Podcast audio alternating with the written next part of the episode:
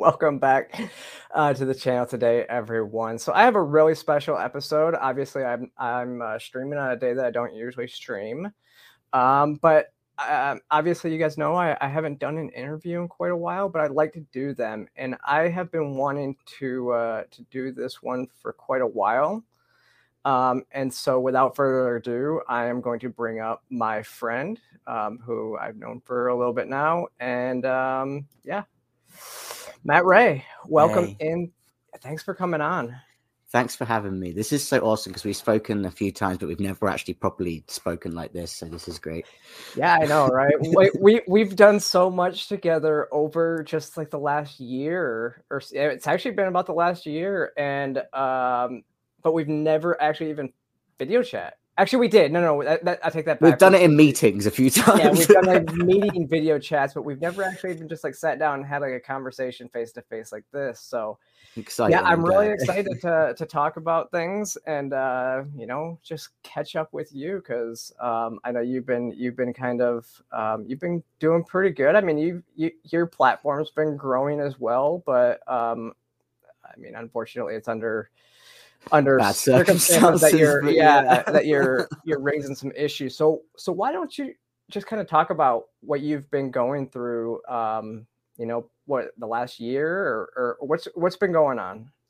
Yeah, so I guess it would be about 8 months ago now that I would have stopped the testosterone. I'd I'd been on T for nearly 8 years, but since I was on uh, came to the US, I was put on a, a different testosterone and uh, I was overprescribed and I had no idea.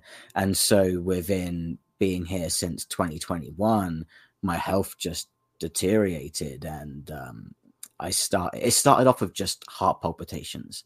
That's what it began with, but they became more concerning as as time went on and then I started suffering from cystic acne. And acne is one thing I was told that you can get when you start hormones when I first transitioned, but mm-hmm. it never happened before. It only happened now, and it was beyond anything I imagined it would be. It wasn't how they said it would be. It was cystic and painful, and uh, so it got to a point where Jude was starting to worry about me because I was very lethargic as well. And we ended up having this discussion with, you know, is this a good idea for you to be taking this anymore? And after a few weeks of umming and ahhing about it, it, it was starting to get scary with the, the heart palpitation. So I stopped and I was hoping that would be the end of everything, but things only actually got worse. And um, partly because my body was in shock where it had been on the hormones for so long, and also because of the overprescription. And I, I found this out when I went to the doctors and found out that because I'd been prescribed uh, what I had been, uh, my liver was working overtime.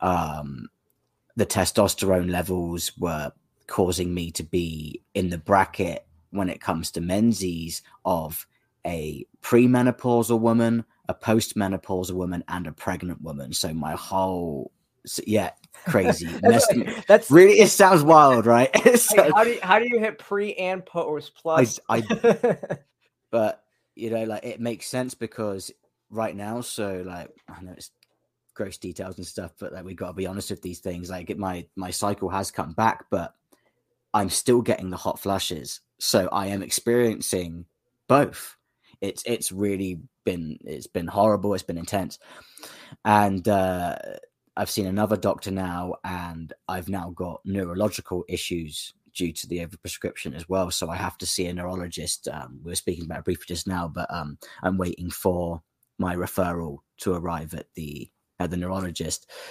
Uh, so it, has been really, really scary, and it just worries me even more for these children because I know I'm not yeah. the only person who's been experiencing these issues. In fact, they say that detrans and people with health issues from this are a very slim amount, but there are so many people coming forward, and I'm, I'm beginning to realize that we've all just been gaslit in a way. Yeah, yeah. So, um, because we, I mean, we talked, we talked a while ago, and you had mentioned this was before you you knew you found out uh, like what the issues really were. We had talked about um, because it was like when you first when you came over from the UK, that's that's when you started realizing it. And at first, we thought it was the type of testosterone that they're yeah. giving people.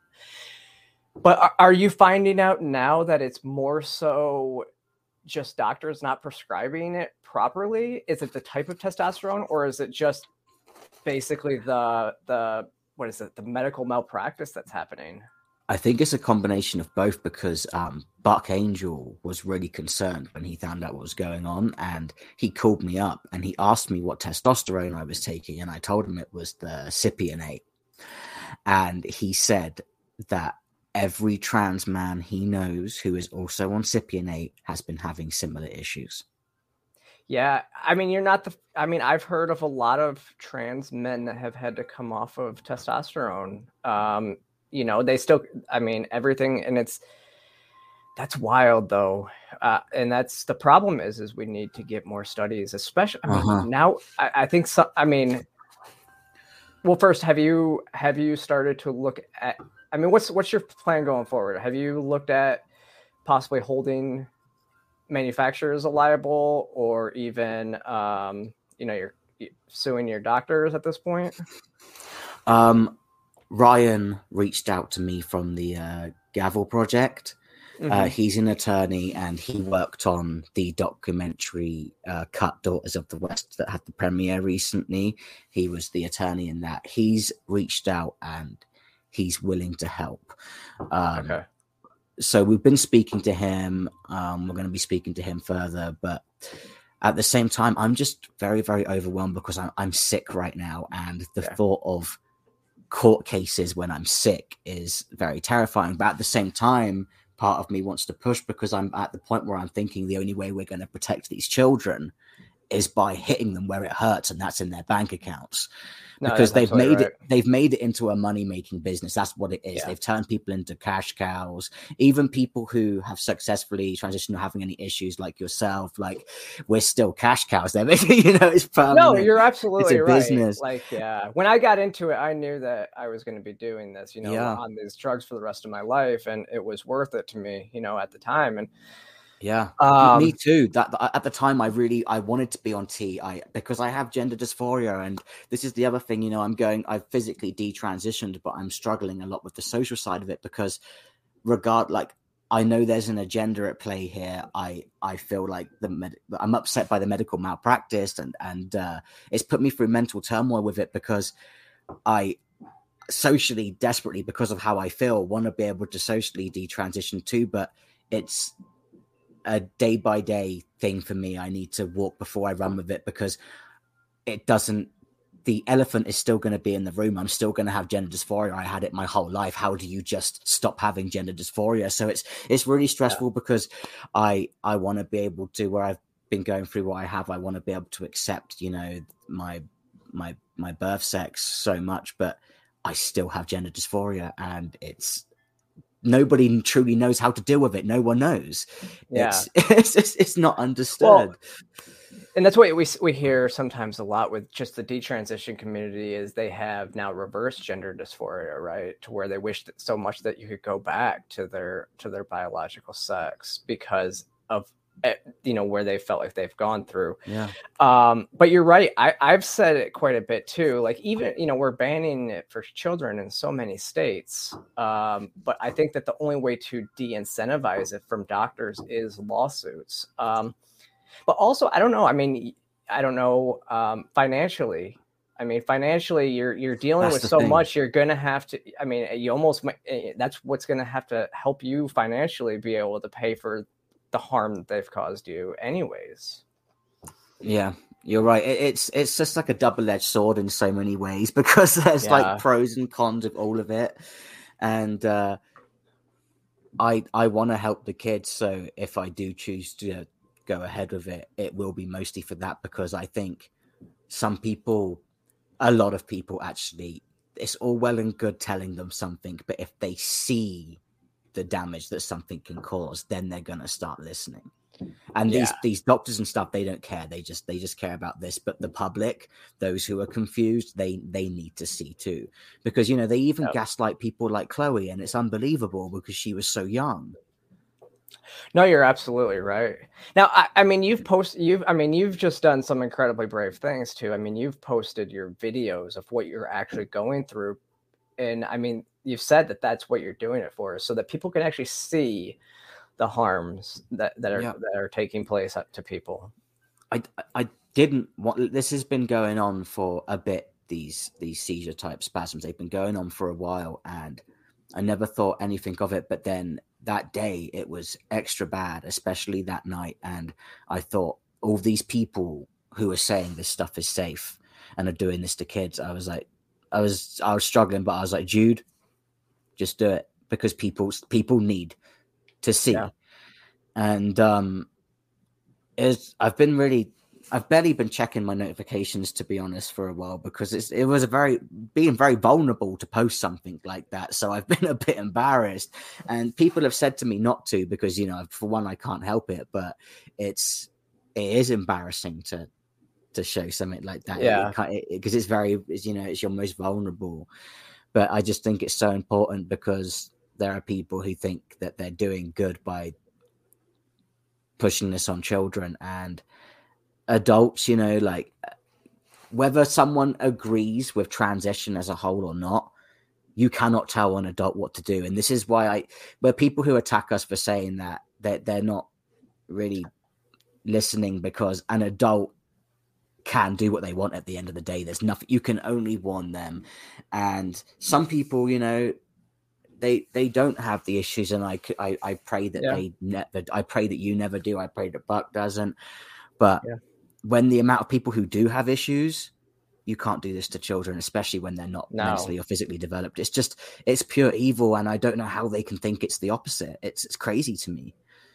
No, you're absolutely right. I mean, it, it especially, and this is this has always been my my thing is, especially when it comes to female to male. I've always had more of a soft spot in my heart, I guess, for uh, male to female because you know that testosterone is such a powerful drug where females mm-hmm. can actually wait to go onto it because it's so powerful it will override most of their female puberty where testosterone so like, powerful estrogen doesn't at the same time i don't think that you know i've i've as i've learned more and more i don't think anybody you know not even males should be transitioning young. There's stuff you can do to become passable and you can you can do so much stuff even as a child um, mm-hmm. that's not permanent to you know help with dysphoria along the way until you get to a proper age. Um, but you're right i think adults can do what they want with their body but informed consent has to be informed it and that's one of the be. things that i think especially with what you're talking about now i think that we ha- i mean this is why i asked about manufacturers because you know complaints need to be submitted to the fda um, to get that type of testosterone pulled off the market. And people need to know that there is a specific testosterone out there that is causing issues. And and and so like you raising that up and that's an important issue is is it may not even just be testosterone itself it could be the manufacturer of the testosterone. Yeah, yeah. now what's your timeline? Like what so um when did you start on testosterone and then when did you move here and start on the new testosterone?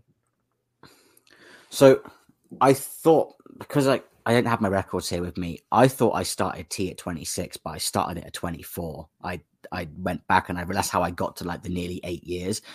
Yeah. Um, but it started off with the UK will be quite different with how it goes about. I actually went through my um, treatment at the Tavistock, which got shut down. That was oh, where oh, yeah. I went through everything. And when I look back at my experiences, I can completely understand why. At the time, you know, when when you you know what it's like when when you want to transition and stuff, you don't see the red flags and things. You kind of just think, I want this. You don't you don't really yeah. think about um, whether you're you know getting the whether it's going the right way.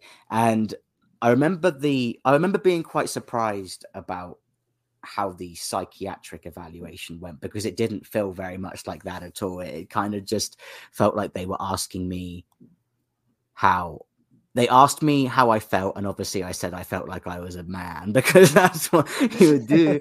and then they asked me if I was in a relationship, and at the time I was, and they were like, "Okay, that's good." there was no real, there was no real questions like that you would think would be linked to the gender dysphoria, and whether this was the right path for you. And so um, the next step was uh, they did some blood work to see if I could handle the testosterone, but this was at a different appointment, and there was quite a long waiting list because in the UK the Tavistock was the sole clinic, so yeah. there was long waiting lists for it. But take out the time in between the appointments, the actual process was fast because it was first appointment, tell him how you feel, second appointment, see if you can handle T, hormones, top surgery. You know, the, the next one would have been the hysterectomy if I'd have still been in the UK. And really? It would have been that quick to get a hysterectomy? Yes, because they told me when they signed me off for my top surgery that the next time they would speak to me would be about that. And how how how long in between, like when you started to to top surgery to hysterectomy, would have it been? I had there was a waiting list because I went through the NHS. So yeah, I had to wait about. I had to wait quite a long time for my top surgery. But if you're private, it's a whole different story because yep. my cousin actually came out as trans as well. Okay. And my cousin went private and I couldn't believe how quickly he was put on T.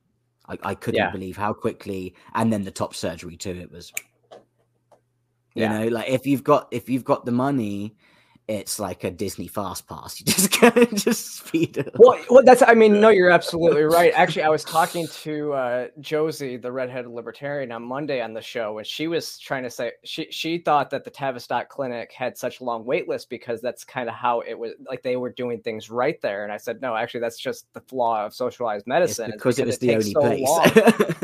but that's what's actually and actually what's been happening. What was happening too was that, especially in like this countries that have socialized medicine is as it became tr- a trend as the spike started happening the wait list got longer so actual people with gender dysphoria were not getting treated and yeah. those that were trending you know doing it for for a fad they were taking all the spots and so it was making it even harder. Well i i noticed some things. When i first started going to the tavistock it would be just me and like one other person in the waiting room it would be really quiet but by the time I went to my appointment for the uh, top surgery sign off, there was so many people in that waiting room, and I noticed some of them. And I don't know if they were really young or on puberty mm-hmm. blockers. I don't know that, but there were younger looking teenagers with parents. So whether they were being yeah. put on blockers, I'm not sure because I know the UK used to be really strict and uh, it was 18 and over for transition only. But maybe they were doing the blockers. I yeah, I, I don't know when everybody started utilizing the Dutch model, um, which has kind of been an interesting uh, turn of events with the the people that ran the study being like, um, you guys aren't using it, utilizing our system properly. You know, you're just putting everybody on blockers and saying that that's okay, mm-hmm. and that's not at all what they said initially. Um, but even still, that's and actually, I think they tried to recreate the study in the UK, but they couldn't recreate the right. results ever. And so that's probably why that it was a little bit more strict there as well. Um, so when when though did you uh, move to the US? Uh, 2021 in June. Okay, so it's been fairly recent. Um, yeah, and then I was back on the T. I was on the Cypionate from the August because I had a while trying to figure out how to even get hold of my testosterone again, you know, because I'd yeah. moved to a whole new country. I had to, well, one, prove I was trans. I had to, you can't just sign it off to anyone, you know. Well, they, they, they do these days, but. Well, yeah. But, I mean, I was on an informed consent uh, basis. Actually, I still am on an informed consent basis. Went to my doctor last week.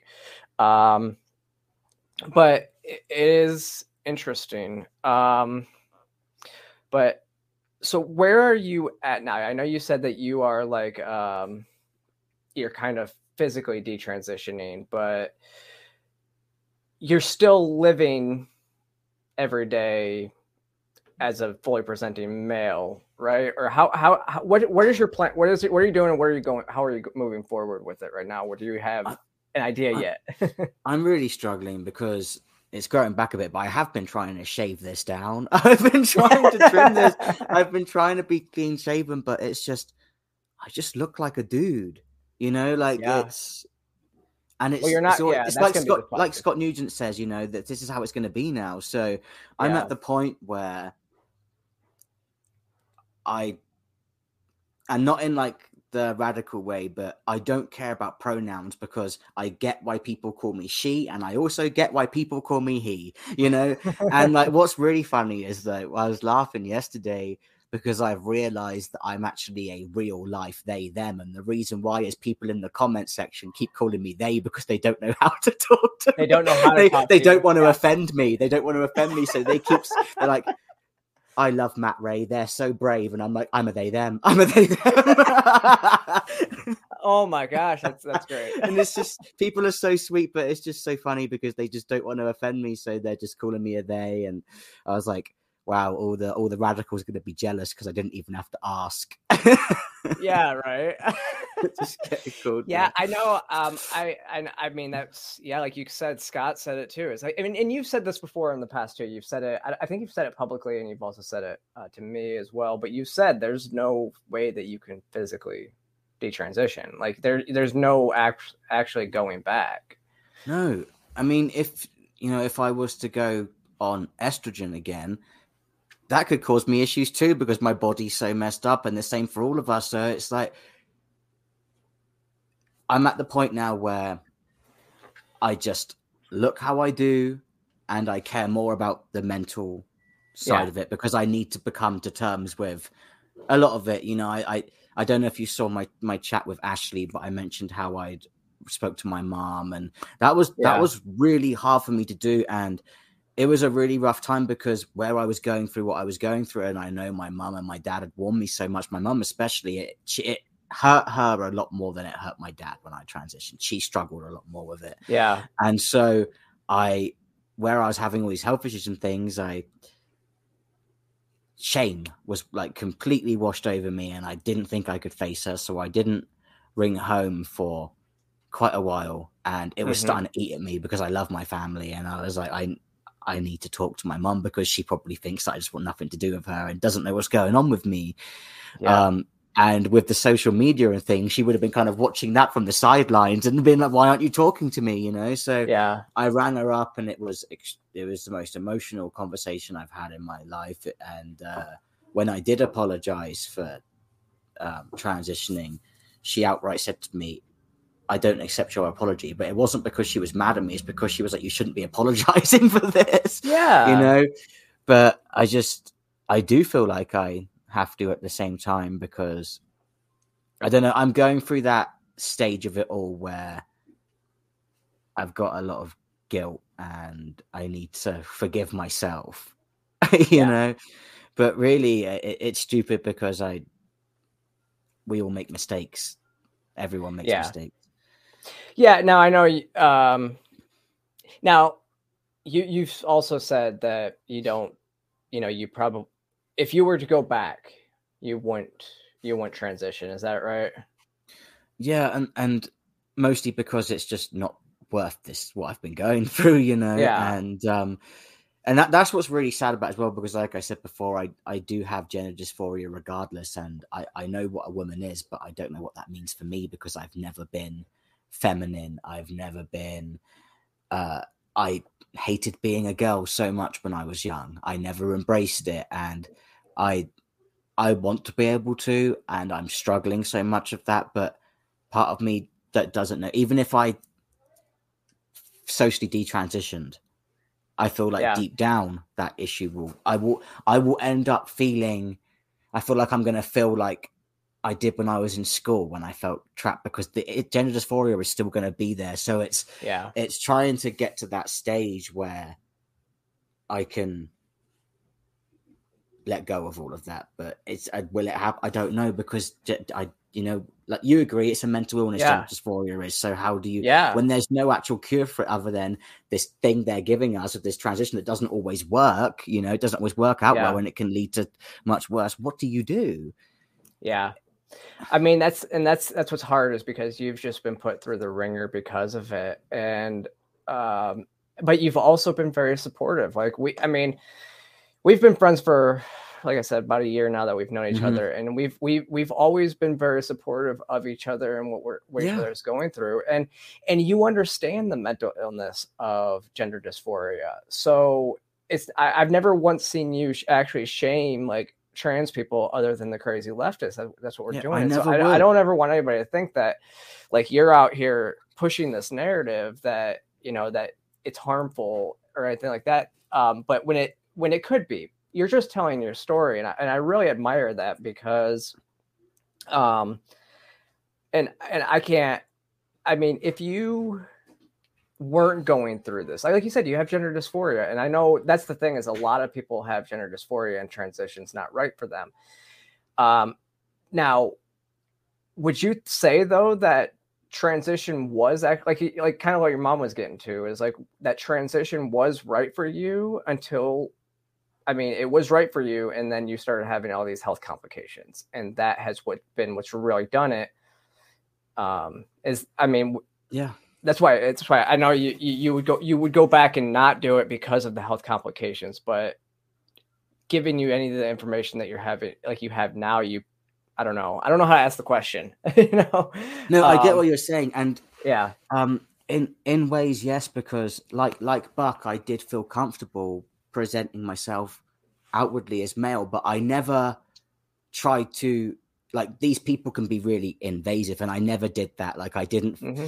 uh, force anyone to like me or anything like that. I just kept yeah. to myself, and I was happy. You know, I was quite happy on my own as well a lot of the time. You know, I yeah, I never I never, I never was one of those I, people who associated with the community because even before this stuff got pushed, I found it really insane how they made their whole personality about how they were gay or they were trans. There was never anything else about them. You know the people I'm talking about. They yeah. make it their oh, whole oh, being, yeah. and it really frustrated me. And my old roommate used to find it so funny and be like, "The community would think you're so anti-gay and look at our lives now. That's what's happening to us. When we're not we're just anti-crazy and like yeah no you're absolutely right. Well and that's what i think is, is, is so important about what you're what you're doing is yeah like i said you're give you're out here giving a perspective and you're trying to protect people. And that's um now were you before you before again you started i guess uh, having the issues were you already out there like speaking out or and what actually started what what made you start speaking out i guess uh, i started speaking out the moment rachel levine was on tv saying they're going to empower trans kids and it was really hard for me because i have suffered with anxiety my whole life um, yeah before i ever went viral i wouldn't have even gone live on Facebook to a couple of friends. I I had such anxiety. I still do. I still yeah. get it but I'm at the point now where I've learned to deal with it because this is, I believe, what with this work we're all doing is a calling because some people are scared to do it. You, you know, it is a, it is a calling. And that day when I saw that clip about the empowering trans kids, I sat there. I was, I was raging. I was furious because. Yeah it just seemed insane that why were we living in this reality when that's even a good idea, you know? And uh, I turned around to Jude and I was like, I'm I'm terrified, but I don't think enough people are doing this. So I feel like I've got to say something. And she was like, do it. So I got on TikTok, I just pressed record and I just spoke my mind. And then the next thing, conservative Ant had stitched it. And then Jamie approached me the next day. Do you want to be a member of Gays Against Groomers? And I was like, Yeah oh. And, and we're, I, we're, already it, there. yeah yeah. I, it was kind of overwhelming because when i posted that video i didn't expect it to get a hundred thousand so like, at all let alone like so quickly and then all that yeah. stuff. And i was thinking oh no.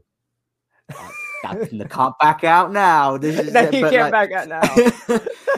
But it was also really nice because it was so nice having parents that's what really means a lot to me when the parents reach out and they say thank you. Yeah. Because they're under this impression because of these radicals that they're not allowed to have an opinion on this and it's insanity because if they're doing this to your kids, even if you haven't got kids, this affects everybody. This is a global issue that everybody needs to care about because children are, are in danger here.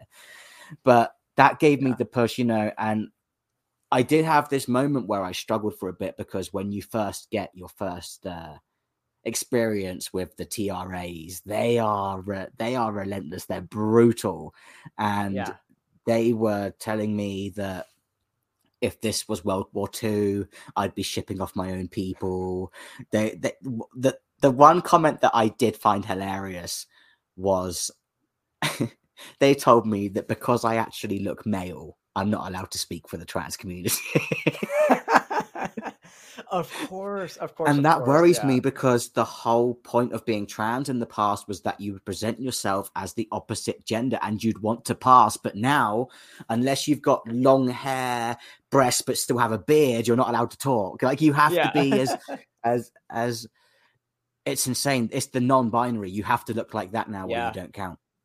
No, you're absolutely right. I mean, you have to like, and if if you even use the term transsexual, it's you know you're you're cascaded um yeah. because that is uh, it's harmful that's now a slur to them but you yeah. can't you know cis is not a slur i guess you know it's so but it, it or they it's, use it's passing fun. privilege passing privilege that's the other thing is you have passing privilege. the passing, I get that all the time, and it's so rude. Or, or I get told that I'm not really trans. that one, that one really gets me because I could prove I'm trans in seconds just by lifting my shirt up. You know, yeah, the scars yeah, are mean... there. You, the, the, these people, though, is like when they said that Gays Against Groomers was a, a organization of straight white males even though the founder is a Jewish lesbian. It's I know, right? It, it's it's it's funny when all when all that starts to happen, right? Um, it is really interesting because now I'm talking to you, and you know, I, I was hanging out with Shapeshifter. I love last shapes. weekend.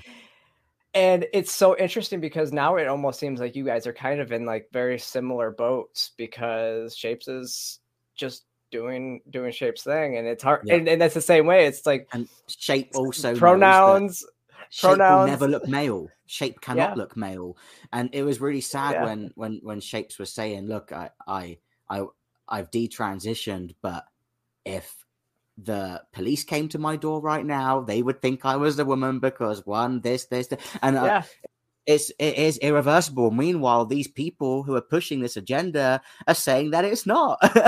yeah, no, I mean that's uh, there's there's things that I mean I don't think that yeah well I could never go back because I've had surgery and, yep. and stuff like that. So there's so much there that it's it's not reversible, especially when you get past a certain point. Um, and actually, like you were talking about facial hair earlier, if you're a if you're a male and you've had your facial hair removed, yeah, then you it won't come back. Like if even if you start testosterone back up, you know, and mine's going to keep growing. yeah, well, it is. Only, it, that's what yeah. people don't realize is so that's um testosterone. Once testosterone, the facial hair is actually one area where once testosterone hits it, you you have to get electrolysis to get it taken care yep. of completely. Um, as well as the say, voice. Yeah, the only thing they say is that if you stop taking the tea, um, any hair that hadn't filled in yet won't fill in, but the hair right. that had will forever come back. Yeah. And I have a full beard, so it's gonna keep coming back. so you're gonna you're gonna be right around there. It's gonna be good. Yeah, it'll so be okay. It, it's I mean. either just accept things how they are, like Scott Newgent has, or yeah. be the bearded lady from The Greatest Showman. And I don't know what you'd pick, but I don't think I want to be the second. You know, it's no. like no, it, I, that's I think, the same with me. Is I wouldn't want to. I would. I couldn't detransition. Obviously, if I've had I've had surgery and stuff like that, there would be no way. It's like it, it's either you're you're a man with a vagina or you're yeah. you're you're you just live the rest as a woman. But I I mean personally, I cry when I think about detransitioning. I I don't think I could ever go back to living that way, like living as a man. So it's like I said, it's been good for me, and it's just I mean it's always hard, especially when now you're suffering from dysphoria again, just because of stuff, you know, your body going back into its own, right?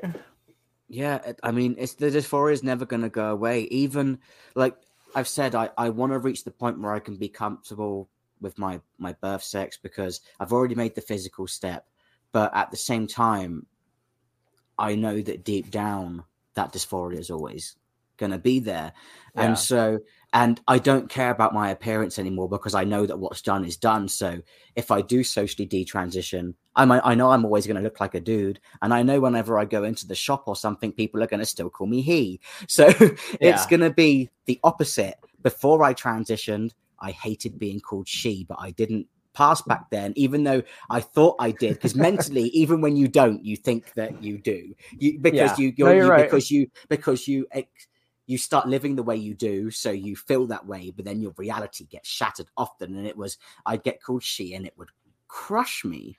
And now I'd have the opposite because if I did try and live as a woman, everywhere I'd go, they'd be like, "Sir," you know. So it's like, no, it, oh my gosh, it would happen so much. It's, You're it's absolutely right. Hard. It, it's hard, and so I've had my moments of crying too about detransitioning, but not because I don't want to detransition because I've I've made that choice, but because it's never going to be simple. Yeah. It's this journey, even if you try and reverse it, is continuous and it's it's not it's no. not as easy and i think people need to know this too because the people who are detransitioning they are really brave the people who have yeah. fully done it who have socially done it as well i i think they're so brave because i get scared about it i'm still trying to get there i i i yeah. have little pep talks of myself all the time going you can do this you can do this but the dysphoria is like a a monster in the background just looming over me that's always been there. And and when no one really knows how to fully address it you can't necessarily get the help. Like all of us detransitioners are just trying to work through this mess together without any real direction because there's they have so much support that they want to give if you want to transition. But if you want a way out you're on your own. No you're absolutely right. And actually it was was it was just Texas recently. They had a bill, and uh, they had a bill that would force insurance providers if they provide mm-hmm. transition coverage, it would force them to also provide detransition coverage. And that bill, right. I think this, I think the legislation just um, it let it it let the time draw out, so session mm-hmm. closed without them even bringing the bill up. And I think that's it's insane that they want they that that wouldn't be something that you would absolutely say that they have to do because it, that would help de-incentivize insurance companies from providing it one which would also help de-incentivize um, providers from from actually providing the care you know? Um, I, I, don't understand why they would do that. Now um, you, you talked a little bit about like the shame though. I mean are you because i mean you know i wrote the article about the sunk cost fallacy with it mm-hmm. um but it doesn't seem like i mean it doesn't seem like that's where your head has gone but like I, okay let's let's talk about your family like when they when you actually transitioned was your family i mean you said your mom was not super supportive but how was how was that um and how has that been i was actually um, estranged from my mum for about a year and a half when I first came out as trans. My dad, on the other hand, he just said, "When you get attached, buy me a pint." You know, he was pretty chill about it, but he's always been that kind of guy, and he he would support me always. My my mum, my mum does too. But at first, she she really struggled. You know, I was her first child, and um, I think she'd hoped throughout my childhood that it would go away. I, I, but I was actually I, I was living socially as trans since 2009 so a long time before oh, wow. i didn't start medicalization for ages later because i was still in college yeah. so and, and my edic, i was trying to get my course done and didn't want interruptions and it would require traveling to london during my education so i couldn't do it then so I, that's why i waited so long so my mom really really struggled at first, you know, because I yeah. I think she'd hoped that it would be a phase because for a lot of kids it can be. Yeah. Um, a lot of kids it is, especially now with this agenda push, you know, because back in the, you know, I I remember having gender dysphoria as, as, as young as five years old because my mum took me clothes shopping and she took me to the girls section and I, I, was thinking, why are you trying to put me in a dress? I'm meant to be over there. And so, but not, I didn't know what gender dysphoria was back then, obviously, but yeah. I was very confused. And so I was like, mom, I, I think I'm a, I think I'm a boy. And she laughed in my face, and rightly so, because I was five. you know, like, I thought I was Batman the day before too, so you know, yeah. it's, it's completely but understandable. man, yeah, yeah. but I genuinely did have gender dysphoria, and nowadays these kids don't. They're, they're going to school and being told they have yeah. it. you know, so well, that's the biggest thing now. I, well, I think that's that's part of it too, because I mean, you are a typical transsexual that I would I would normally you would normally talk about that almost every transsexual that I know it was like around four or five is like kind of when you become self-aware some of your earliest memories are yeah. of gender dis- of, of experiencing gender dysphoria yeah. I was no different I tried to dress on when I was four years old and kind of was like I, I couldn't put it into words that I thought I was a girl. I think for me it was I always knew I, I wasn't one, but I just wished that I could be. could be. And so, uh, but yeah, now it's like when you so so when I hear somebody come out and be like, you know, the rapid onset gender dysphoria stuff, like, oh yeah, I just figured this out last week, but they're you know they never had like anything. No. growing up through their childhood it's like that doesn't make any sense because either you're born trans or you're not you know and i do mm-hmm. believe that there mm-hmm. something that that creates um, you know that makes you trans or at least you know that would make you have gender dysphoria yeah yeah, I agree. And um, without trying to get conspiratorial, there have been um, rumors that childhood vaccinations have played a part in it. Um, there has been a rumor yeah. about that. Whether that's true or not, we'll we'll never know. But we know there's an autism overlap, and I'm on the spectrum. So, are you okay? Yeah. I actually don't think I knew that. Were you diagnosed? Uh, um, I actually had. This is going to sound really terrible, but I actually had to get diagnosed as an adult because my whole life I felt like there was something wrong, and I've been my people who have siblings who had autism kept saying asking me if I did, and I always felt like it. And I finally mentioned it to my mum, and she said, I was meant to get you checked as a child, but I did not. No, to be fair though, you know, I, I was a '90s kid, and it wasn't as common back then, was it? You know, they, well, yeah. and, and, so, and like, honestly, you probably you may not have ever. They might not have diagnosed it. I mean, you you, you obviously then, you, no. you know now because yeah. females are so underdiagnosed with autism, and historically the criteria was always for young boys. So, yeah. um, obviously i mean i've had christina buttons on and stuff like that. She's talked quite a bit about it as well about you know growing up on the spectrum and never being diagnosed until an adult the same way. So who knows what would have happened then too. Yeah. And uh yeah um i got diagnosed with the the high functioning and then when i found out about the overlap i found that very interesting because it it's, seems to be quite common well, and there's explanations for it too, right? So uh, they say when you when you're, you're on the spectrum, you hyper hyper focus on on something. So when you think that you have, if you if you are even, and this is and this is why a lot of them, I think, the rapid onset gender dysphoria even hits the autism spectrum mm-hmm. harder too, because if it, a concept is introduced to you that that's the only thing that will make sense. And so you continue to like you're going to hyper focus on that until you actually get what you want. I know that was kind of chloe's story as well. I've always had that as well. If there's like i don't often want things but whenever I have in my life, it does become an obsession. It, it and I didn't, I didn't even yeah. know that was a thing until you mentioned that. So that that's there's oh, really? thing. See, yeah, I, I didn't, yeah. I didn't know they hyper uh, about the hyperfixating because where I didn't find out till adulthood as well. You know, I, I missed out on knowing a lot of things. It made a lot of sense when I found out. You know, all yeah. my life I've had friends go like, why do you react like that? Why do you do that? And I thought there was something really wrong with me.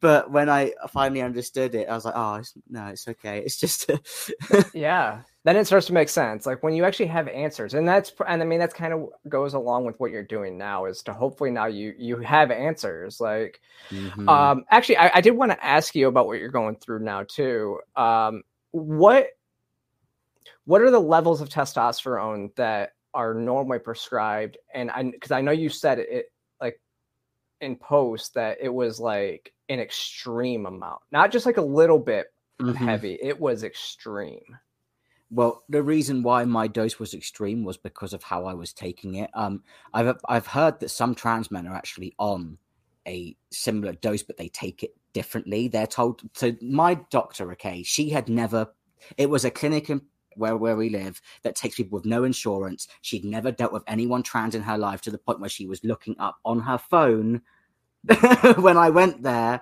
you oh know, oh what to do. Yeah. So I was on 200 bi weekly, but taking the full 200. I mean, you were you were the you were like Buck Angel. I mean, this is the thing is Buck Angel went through very similar stuff in the in the '90s, right? Because he was like the experiment. But you would think that that shouldn't be happening. Um, yeah. And this is this is the harm of you know these people that want to force doctors to take mm-hmm. trans patients because they don't know they, they they don't have the expertise to actually treat like yep. what you're going through. Yep. And the way it got overprescribed was um, when the doctors looked into the prescription, they sometimes start FTMs on that dose just to get the change, but then they lower it when they've been on it for a certain amount of time. And she had me on it continuously. so, um, wow. and I'd already been on it for nearly eight years. So, you, well, not at the time, sorry, it was about six years, but you can imagine what that would do. So, I, in such yeah. a short period of time, got sick fast. And before I even stopped the tea, I was having the palpitations and things, which led to heart pain um, for quite a while before. But I was just at first I didn't know if it was because I was working out a lot of the time as well, when I was uh, using pre-workout, so I didn't know if it was the pre-workout I was using or whatever. And then I started to realize that it was the combination of both as well was not good. working well, out with the tea, yeah. it was getting the tea levels higher as well. It was raising them. Now, and that's the other thing. I don't, and I, I, you don't have to answer this um, if you don't want to. But actually, did you get the COVID vaccine? No. Okay. And I get God. why you're asking that. I, have actually, yeah, I, would be dead. I'd be dead right now. I, I mean, I you. Pro- I'm telling you, you probably, would. would. I've been. I, no, I you're absolutely. For real, I would be dead. But um, this is the thing because the symptoms I've had, a lot of people have commented.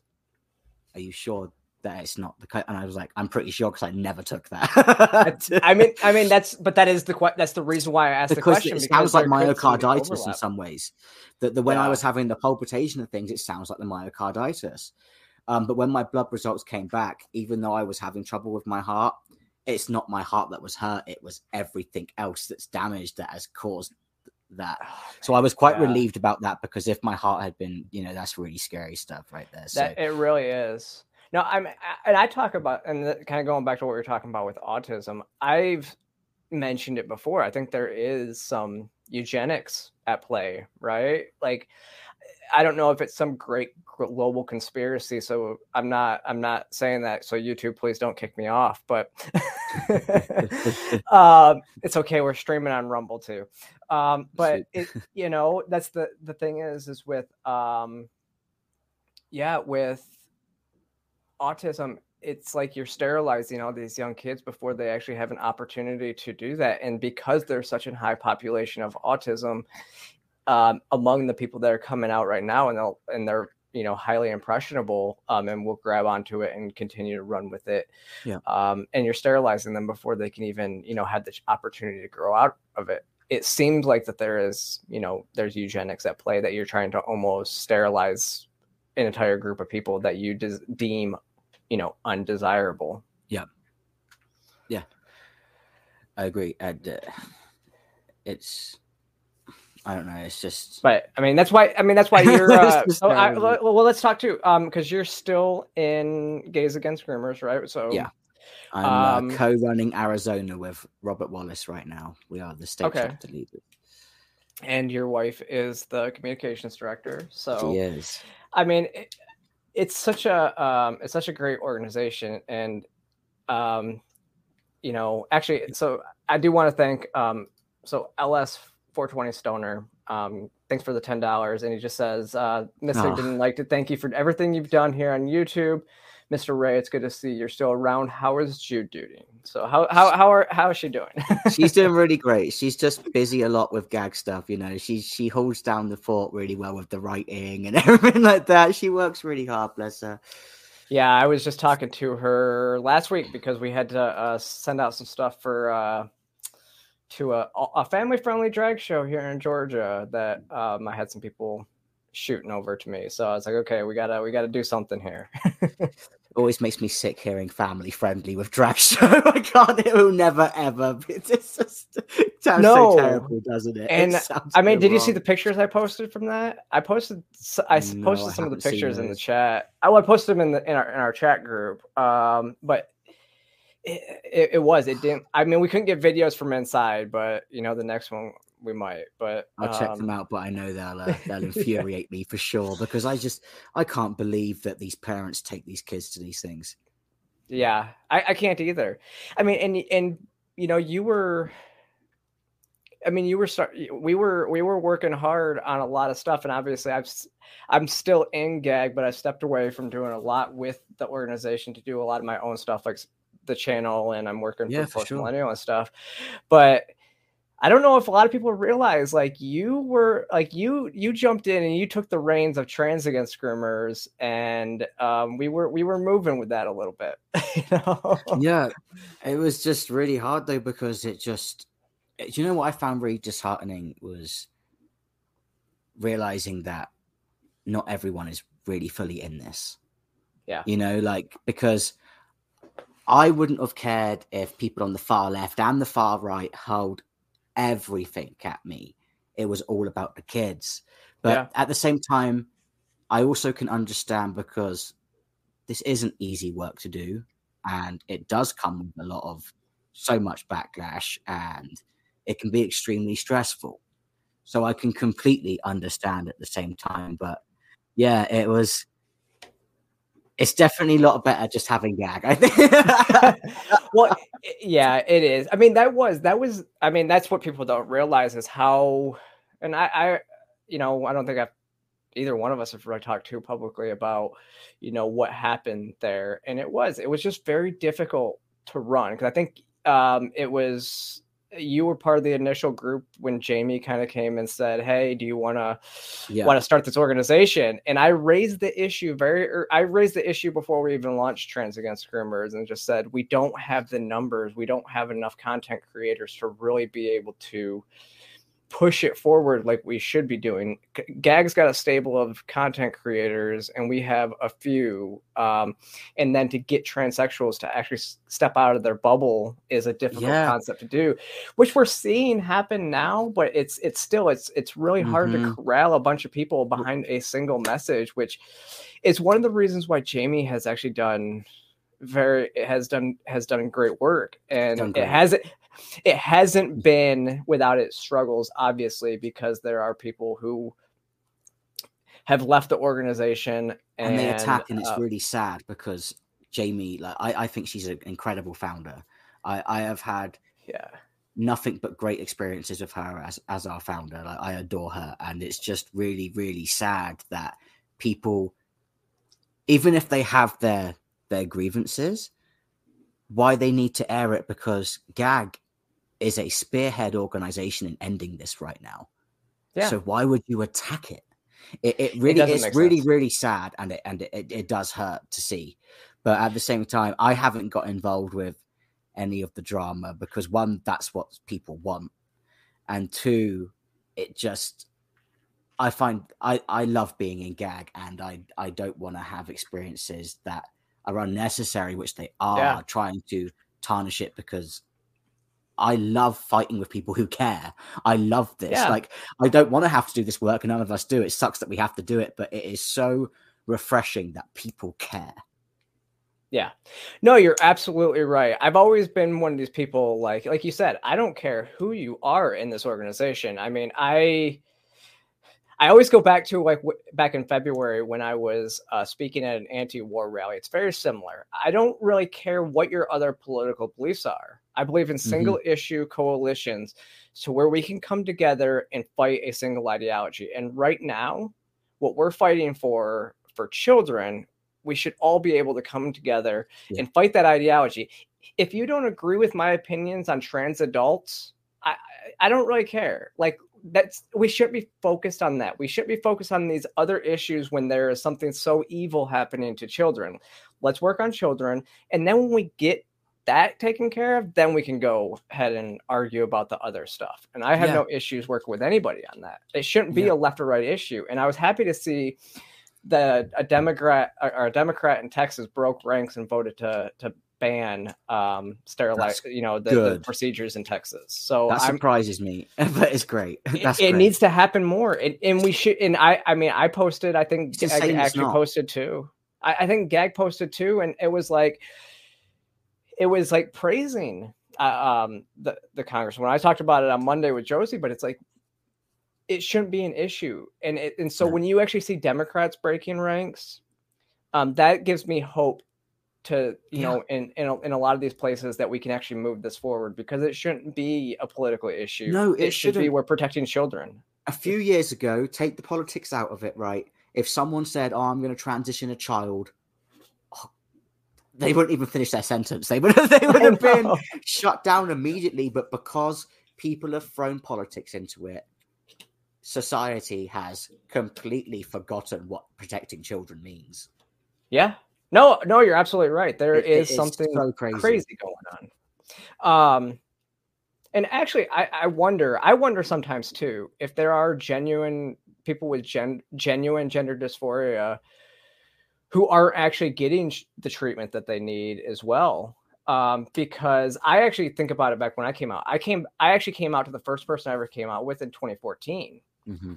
And I and I th- and I think to myself, like I'm like, I think God, I, I'm like, I am so glad I came out before this became trendy because I probably would never come out. I would probably just, you know, live in secret in a miserable mm-hmm. life because I just I, I couldn't deal with I I wouldn't want to be perceived in the way that you know the activists are making our community be perceived right now. Yeah, and my my heart goes out to you and other trans women as well because uh, the ones being the loudest and causing a lot of this trouble is these radical trans women. So yeah. it's it's it's even harder being a trans woman right now than I can imagine it would be being a trans man because there are some trans men that are saying crazy things, but you see it a lot more from the Dylans, and yeah. you know, and it's just it's just really it's a crazy like well it's crazy backwards too when you think about this yeah. because the biggest spikes have been young females but the males are the ones getting the most attention it's really it's almost it's it's really like a backwards like it's actually like misogyny at play right? You know the men are getting like the males are getting the, all the attention and the and the females are just kind of off forgotten about. But I also do think sometimes that is what's I mean, like when radical feminists come after trans women, it's like they look at trans women as males and they are oppressive men who just want to take advantage of a situation, whereas they look at trans men as victims.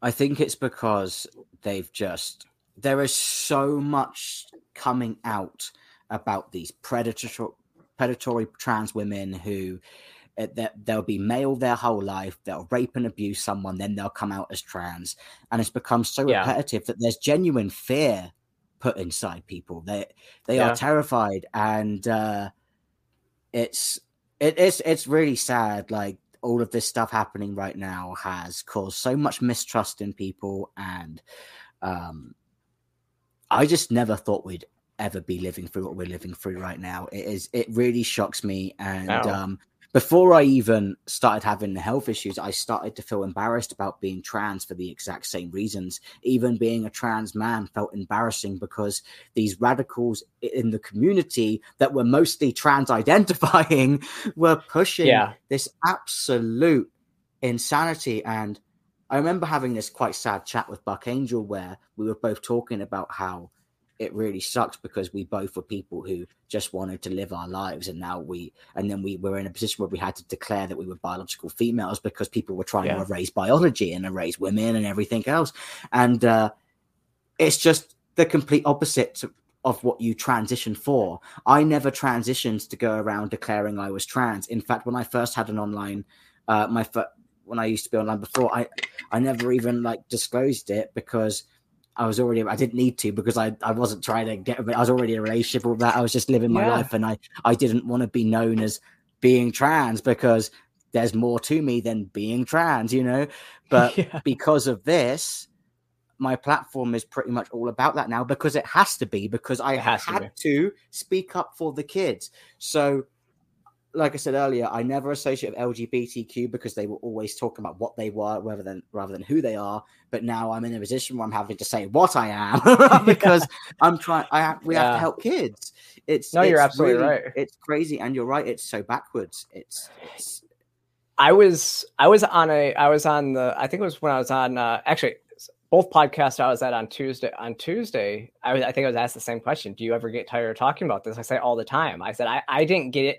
I I said I would rather talk about anything else because honestly, you're right. I wish I could just go and blend into society. Now, I started yeah. my YouTube channel at, to be a politi- do political commentary back in 2020, right? Mm-hmm. Um, and now it seems like this last year because everything really did kick into high gear um, last yeah. June, like mm-hmm. right when gay, I mean, it kicked into gear, and that's why Gays Against Groomers was founded. Yeah. And that's when everything I do now is focused around trans issues and i'm like this is like yeah i'm like it's like the least interesting i mean a lot of people think it's interesting personally i think it's like the least interesting thing yeah. about me you but know i always try to so important That's i always try to yeah whenever i ex- describe who i am it's like the last thing i like to mention because i'm like i want to talk about the other stuff about who i am as a mm-hmm. person and not just mm-hmm. this this you know this thing that i did because yeah you're right i think in, in actually in everyday society people don't realize this this is what's the difference between online and in person is just like everyday society i don't go around telling people and i typically blend into society like i just want to blend in i don't I, and unless i'm going to be like intimate with you then i don't really need to tell you exactly. You, you, you, don't need to go to like my friends and stuff. Like obviously they've always known, but if you're just going out in public, do you need to go up to every stranger and go, "Hi, I'm trans"? No, you just. but yeah. These people though, in this radical, they do. That is what they do. They yeah because they don't want to be life around it invalidated if you mm-hmm. invalidate mm-hmm. their experience. That's why they feel like they have to wear like these their their pronouns written on their on their shirt because they it's it's their whole life is around which is also why they take it so hard when yeah it's why they take a lot of the the what people say online and the misgendering and all that they take it so much to heart because it invalidates their existence where if you accept your reality then it's it's a lot easier to handle all the other stuff. But it should and, and like you said it should be we should all kind of still be like let's again we're protecting kids. Like yeah. kids should not be able to go through this. And i think that's the most insidious part about it is so many um and i'm not even going to call them trans adults because i i actually wrote an op-ed a couple couple weeks ago maybe a month ago now that was talking about how when you actually are looking at these activists nowadays, they're not even trans. Like there was nothing trans not. about them. Not. They're speaking for us and they're yeah. creating they're causing harm to us. And I think some of that's by design though. A hundred percent it is by design. Um oh man. I have to I have to answer this question right here. So I'd really love to know again. I'd really love to know what my trans friend would say about you. She was an enlisted crane eater, and you were, and you were an army officer. Yeah, crane eaters, man, those Marines.